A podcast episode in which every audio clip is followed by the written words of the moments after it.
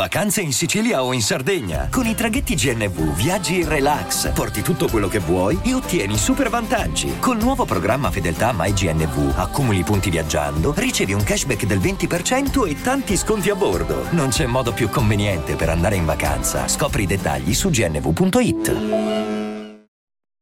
Comparve all'improvviso, in cielo, visibile a tutti di notte e di giorno con la luce sembrava una macchia nera nel cielo, mentre di notte sembrava una stella gigantesca luminosa. La scienza cercò in tutti i modi di capire cosa fosse, ma non c'era modo di esserne sicuri. Era comparsa da un giorno all'altro, ai limiti del sistema solare. Non era un pianeta, non era un satellite, né una stella. Eppure non sembrava qualcosa di artificiale. Molte persone pensarono ad una base aliena mobile, apparsa dal nulla grazie al teletrasporto. Ma dopo mesi di indagini, il termine più corretto secondo la scienza fu strappo nell'universo. Si era strappato qualcosa e si stava ingrandendo esponenzialmente. La macchia divenne grossa quanto la Luna, poi più grande, e iniziò ad inghiottire tutti i pianeti uno ad uno. Nessuno di noi poteva scappare, eravamo condannati ad essere ingoiati. La scienza provò allora a capire che cosa sarebbe successo. I pianeti divorati erano ancora lì. La macchia non aveva intaccato la materia. Si pensò quindi che ce la saremmo cavata con un cambio di colore nel cielo. Il sole avrebbe continuato a scaldarci, semplicemente l'azzurro sarebbe diventato nero. Avremmo vissuto in una notte apparente e perenne e questa ipotesi sembrava la più ottimistica. Nessuno aveva idea di che tipo di impatto avrebbe avuto sulla materia organica o sul nostro cervello. Capimmo che la vita era il bene più prezioso, smettemmo di preoccuparci delle cose futili. Molti di noi giurarono che se fossimo sopravvissuti avremmo smesso di essere così stupidi.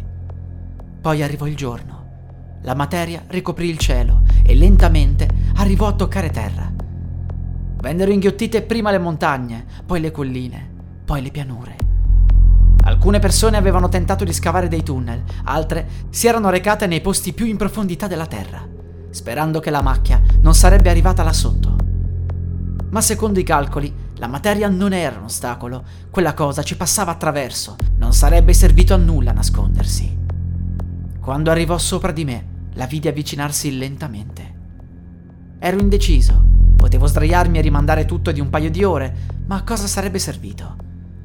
Lasciai quindi che la macchia mi investisse. Chiusi gli occhi e aspettai un qualche tipo di conseguenza. Sentii una strana sensazione come di svenimento, ma passò tutto velocemente. Uscii fuori casa, quella cosa nel cielo non c'era più. Ci precipitammo alle tv, alle radio, su internet, tutti volevamo capire che cos'era successo. Io corsi al computer, ma mio padre non c'era più. La macchia aveva fatto sparire il 40% della popolazione. La selezione era stata particolarmente democratica, non c'entrava con l'età, con l'etnia o con eventuali patologie o debolezze. Fu però dopo un paio di settimane che gli scienziati dissero che la materia non aveva fatto sparire loro, aveva fatto sparire noi. I sopravvissuti erano stati come teletrasportati in un universo parallelo dove alcune cose erano diverse. Alcuni pianeti, ad esempio, erano invertiti, così come la posizione di alcune stelle. Quasi tutto il resto era uguale. La macchia non c'era più, o meglio, era rimasta nel nostro vecchio universo. Nessuno di noi saprà mai che cosa è accaduto a chi è rimasto. Forse vivranno in eterno con il cielo nero, forse sono stati uccisi, chi lo sa. Noi tutti speriamo che siano vivi e che possano continuare a vivere, così come lo stiamo facendo noi.